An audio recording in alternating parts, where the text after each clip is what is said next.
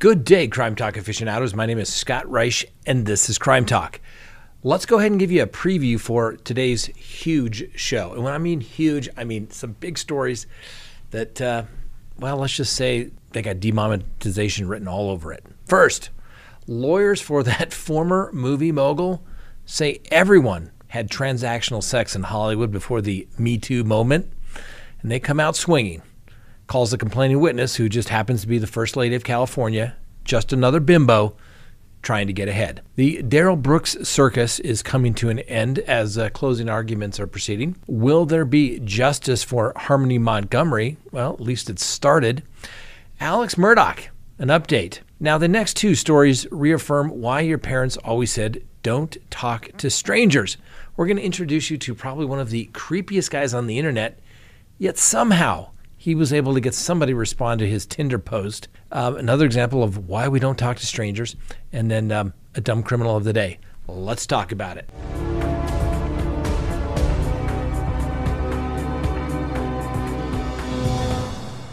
Good day, Crime Talk aficionados. Thanks for watching. My name is Scott Reisch. This is Crime Talk. Now, before we get to the docket for October 25th of 2022, you know the drill. Subscribe if you haven't, like if you do, hit that little bell that you, so that you receive notifications of when we go live or put up new content. And remember, you can listen to us anytime on any of your favorite podcasting apps just simply by typing in Crime Talk with Scott Reisch. Now, tonight is Tuesday, so what does that mean? That's right, Tuesday Night Live, 6 p.m. Mountain Time starts. And then immediately following that will be our Patreon show for our Patreon members. All right, let's get to the docket. And I said this has demonetization written all over it, but we have tried to take steps to make sure that doesn't happen. Now, when I say that, there's certain names on YouTube that if you say them, you'll get demonetized. All right. And one of those just happens to be um, a former movie mogul who maybe was convicted already in New York and now has some companion trials going on in LA. Well, that has started, all right? And um, the attorneys for that former movie mogul have told the jury that there's absolutely no evidence against uh, their client and that every woman who will testify in this trial is an actress who will simply be up there on the stand playing a role. And he says it's all about to fit the narrative for the Me Too movement, which they characterized as an asteroid of a movement that burst forth like a supernova with that former movie mogul as the poster child. The former movie mogul's attorney, a guy by the name of Mark Werksman, told jurors that they should prepare to hear a fire hose of false and unprovable allegations from women who agreed to have sexual consensual consensual interactions with the former movie mogul but years later, are now embarrassed and that they're lying about what really happened. And, you know, sometimes you have to embrace those bad facts and turn them to the good part for your client. Well, the attorney for that former movie mogul says, Look at my client, pointing to the former movie mogul. He's not Brad Pitt. He's not George Clooney. Do you think that these beautiful women had engaged in sexual relations with him because he's hot? No, it's because he was powerful. And so the former movie mogul's attorney told the jury that uh, Hollywood has changed today, but back in the day, it was just transactional sex and it was par for the course. Sex was a commodity for rich and powerful men like his client, and the former mogul's attorney said even getting its own nickname called the casting couch. He said transactional sex, it may have been unpleasant and now embarrassing, but everybody did it. He did it. They did it, referring to the complaining witnesses. And uh, the attorney said that uh, the Me Too movement is like a movie that turned the former mogul into Hollywood's Chernobyl, casting him as a smoldering, radioactive part of the bad guy. And the women? The sequel to the casting couch is the Me Too trial. And so the defense said that they will uh, play this part as the damsel in distress with this beast. They have to lie to themselves, to you, and to the court, the attorney said. The hypocrisy will be on full display. Now, earlier in the day, the prosecution painted a little bit different picture of the former movie mogul, telling the jury that the former Hollywood producer and already convicted uh, defendant was a predator who used his business meetings as a cover to sexually assault women over a period of decades. And as we noted, the defense came out swinging and they said they urged the jury to use their common sense and to realize that there is no forensic evidence, such as a police report, as a sexual assault kit, a DNA semen sample, or surveillance video of any criminal activity to back up the women's allegation. Each will have to boil down to believe me. If an accuser waits years, the allegation boils down to her word. The prosecution is planning on bringing in a forensic psychiatrist to serve as an expert witness to educate the jury on myths associated with sexual assault and some of these uh, behaviors uh, described by the former movie mogul's uh, defense. Now, let's be fair. Uh, squishy science what the experts will say is that if um, somebody is assaulted, that sometimes people come forward, and uh, sometimes they come forward later. But it's not any indication of whether it's a truthful allegation or untruthful allegation. Just simply, uh, each case is different, and you have to view it based upon that. And so, really, yes, it does come down to the credibility of the women versus that of, well, that former movie mogul. We'll see if he actually uh, testifies. Now, the defense also focused on that former movie mogul's humble beginnings, telling the jury that he wasn't born with a silver spoon in his mouth and that he worked hard to create success for himself and urged the jurors not to be distracted by the stories of private jets and celebrity parties.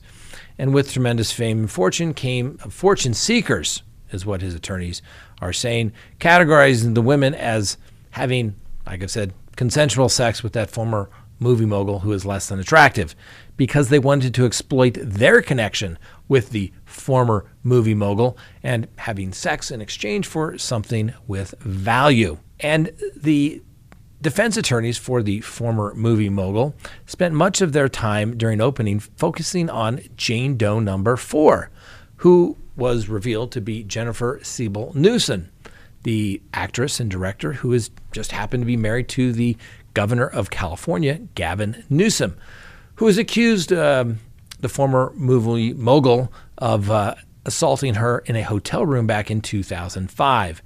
In uh, recent years, she has become a leading voice against uh, sexual harassment and assault, and she made herself a prominent figure of the Me Too movement, the attorney argues, and listed her current accolades and status as the first partner of California.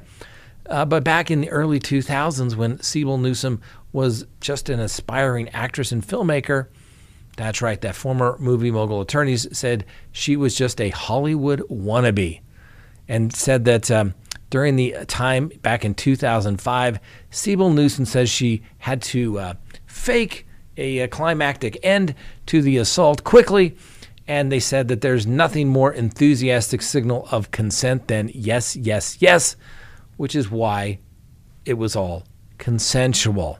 Now, the attorneys also noted that uh, the former movie mogul was a big donor to the Democratic Party and contributed heavily to Gavin Newsom throughout his years.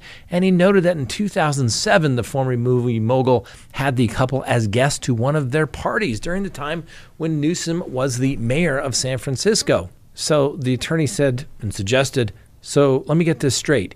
She brought her husband to meet and party with her alleged attacker? Who does that?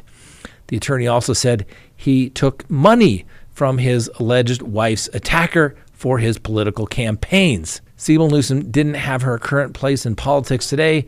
She'd be just another bimbo who slept with the former movie mogul just to get ahead. Wow.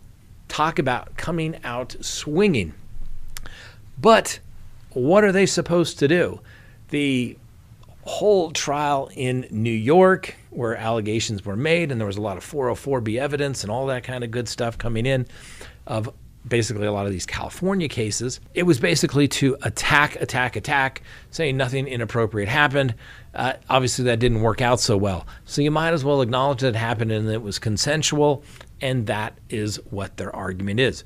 If that's their argument, the jury will have to decide. Uh, we will see how that uh, case continues. Obviously, the former movie mogul will probably spend the rest of his life in prison, but you never know what will happen in court. Next on the docket, Darrell Brooks. That's right.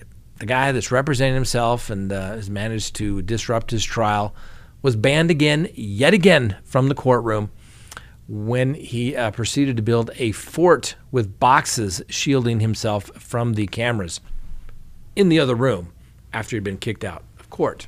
Now, over the course of his uh, trial, Mr. Brooks has uh, stripped his shirt off in court.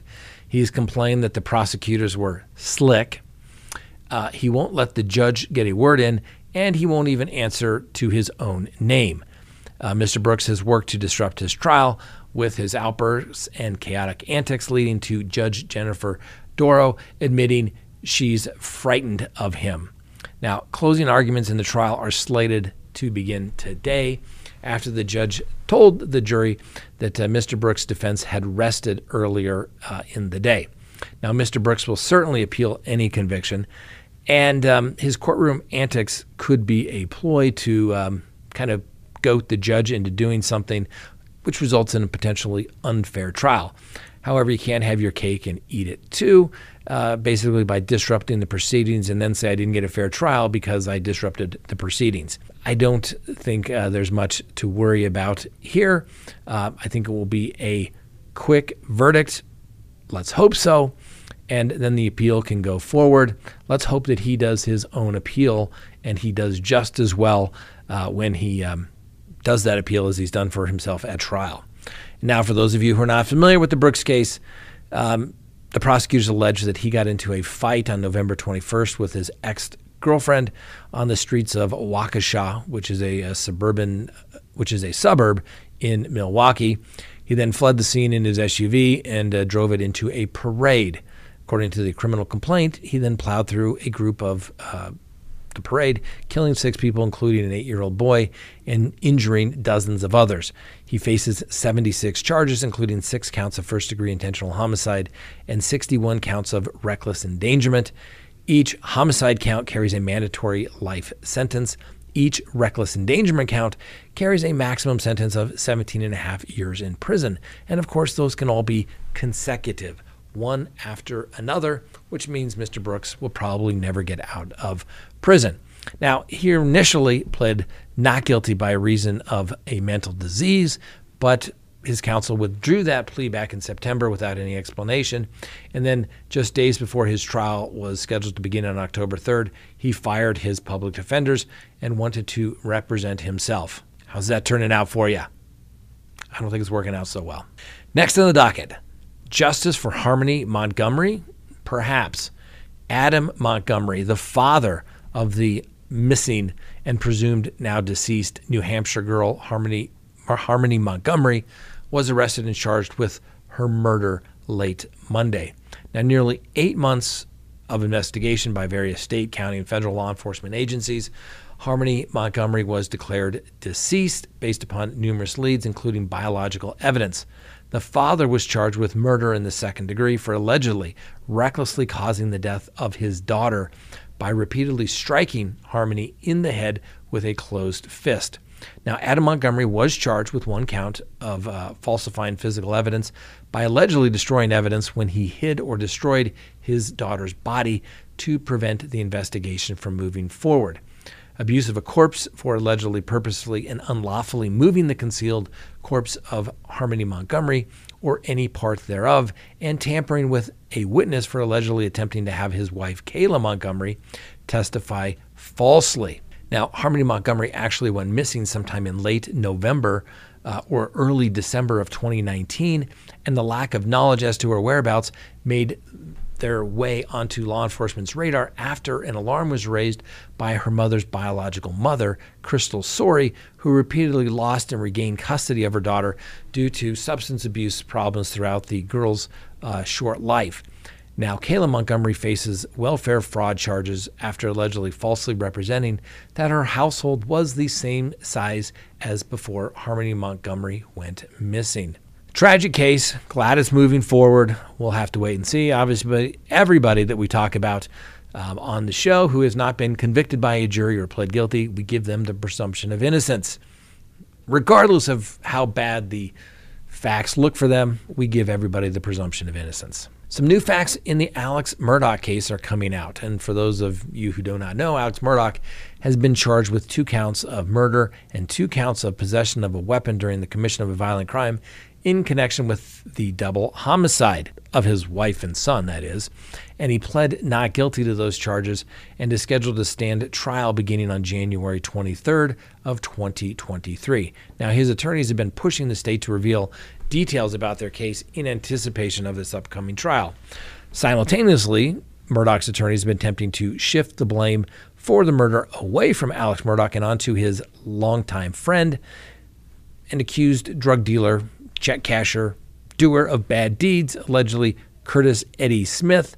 Why? Because they say that he failed a polygraph examination administered by law enforcement uh, about his purported knowledge of potential participation in the murders. Oh, and Mr. Smith was the guy that Alex Murdaugh got to shoot him in the head so they could basically try to claim insurance money for the remaining son, Buster.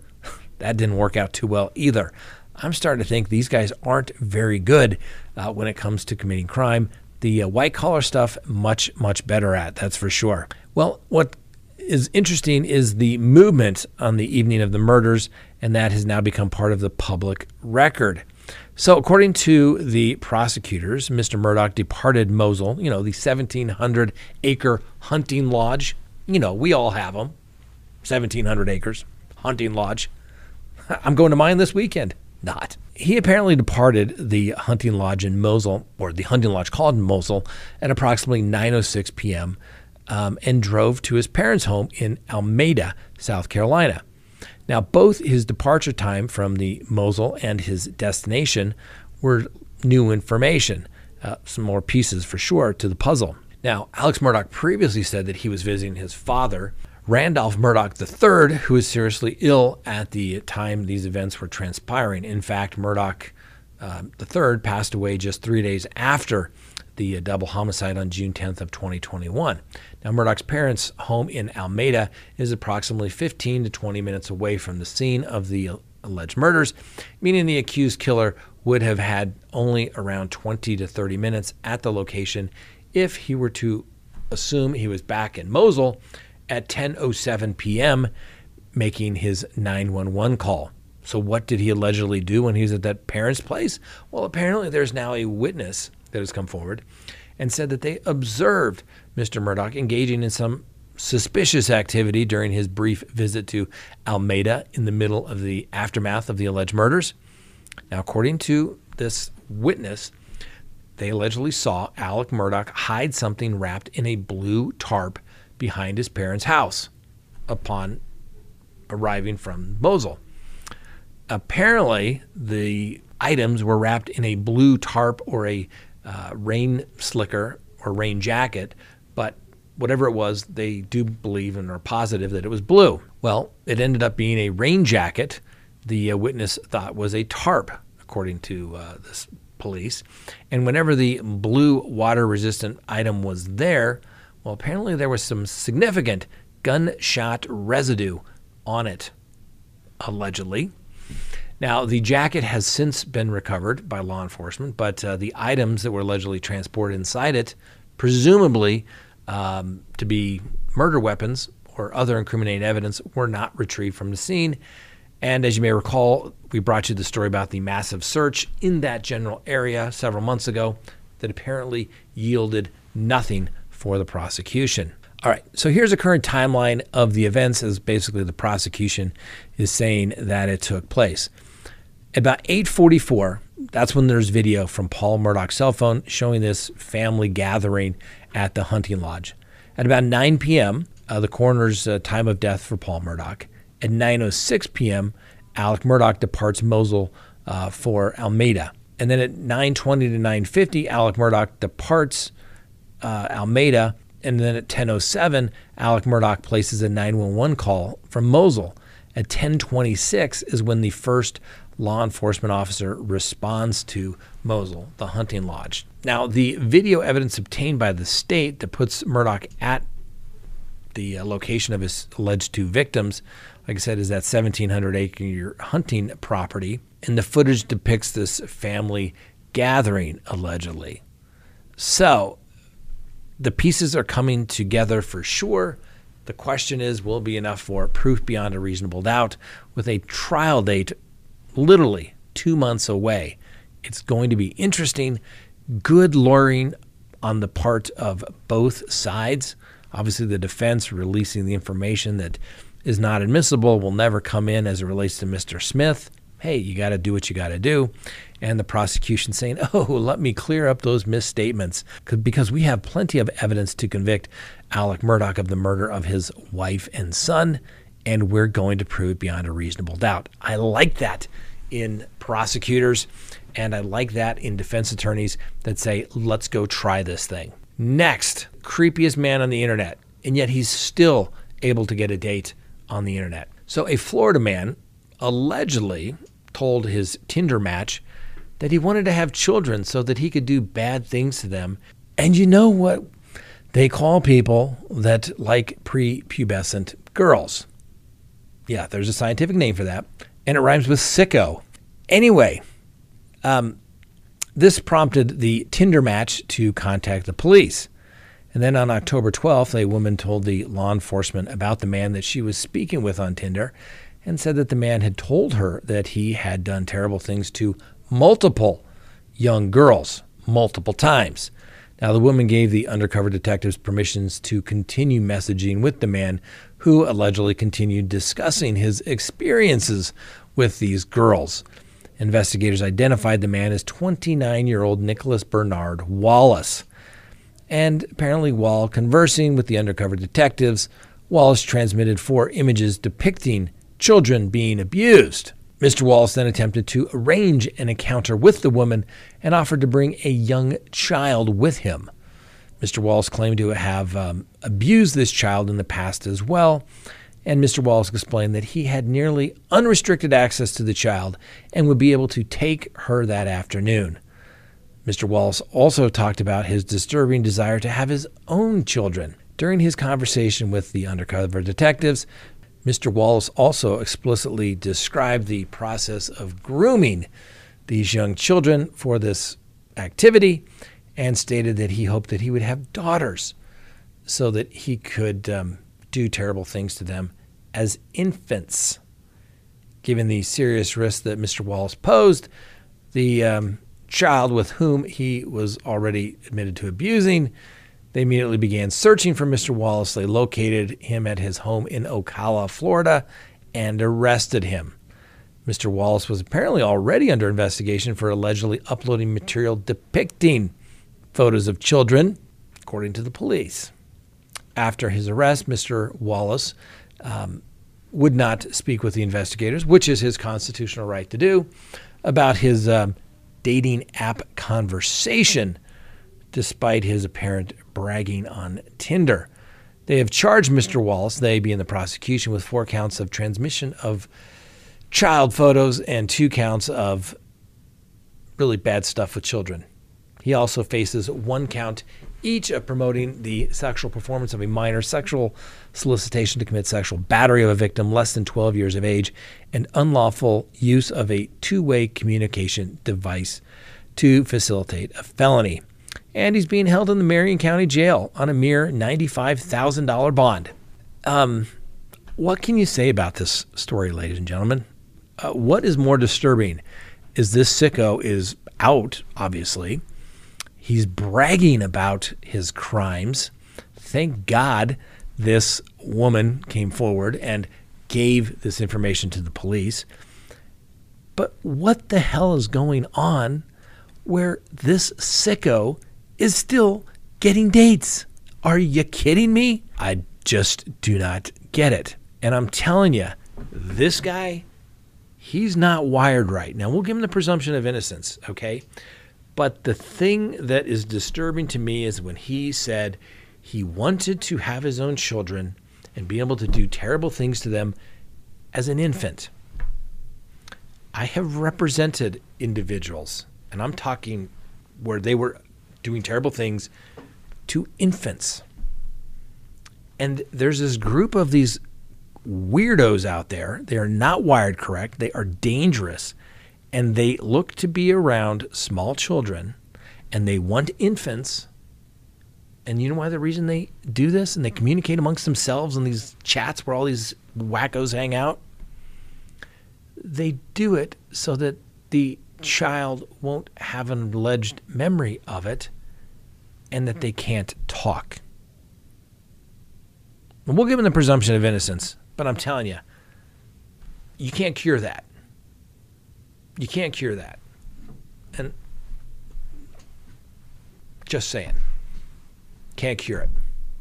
All right, take a look at this video. This is the moment a 10 year old sprints away from her potential abductor after she encountered a stranger who apparently tried to kidnap her in Fort Lauderdale neighborhood not once but twice in one week. Now, the police released the footage last night and are still searching for the suspect who attempted to lure the child into his vehicle by offering her candy on her way to school last week. Now, a separate video captured the man dressed in all black walking near the scene on October 19th. Take a look at this guy. Another sicko, right? Now, when the child refused to get into the man's black cargo van, of course he's driving the van. Of course. I mean, only thing he'd be if it was white, right? So he's got a creeper and a creeper van. And people wonder why stereotypes come out, right? Just telling you. Creepo trying to pick up kids in a creeper van. He allegedly got out of his vehicle and tried to pull her inside the creeper van. Now, the male attempted to lure her by offering candy and other items, which she declined. Uh, the suspect then attempted to grab her, but thankfully she was able to run away. A struggle ensued, and the girl was able to get away, but she dropped her lanyard as she fled, which she says she saw the man pick up and take. Now, one week after the incident, the man was still has not been found.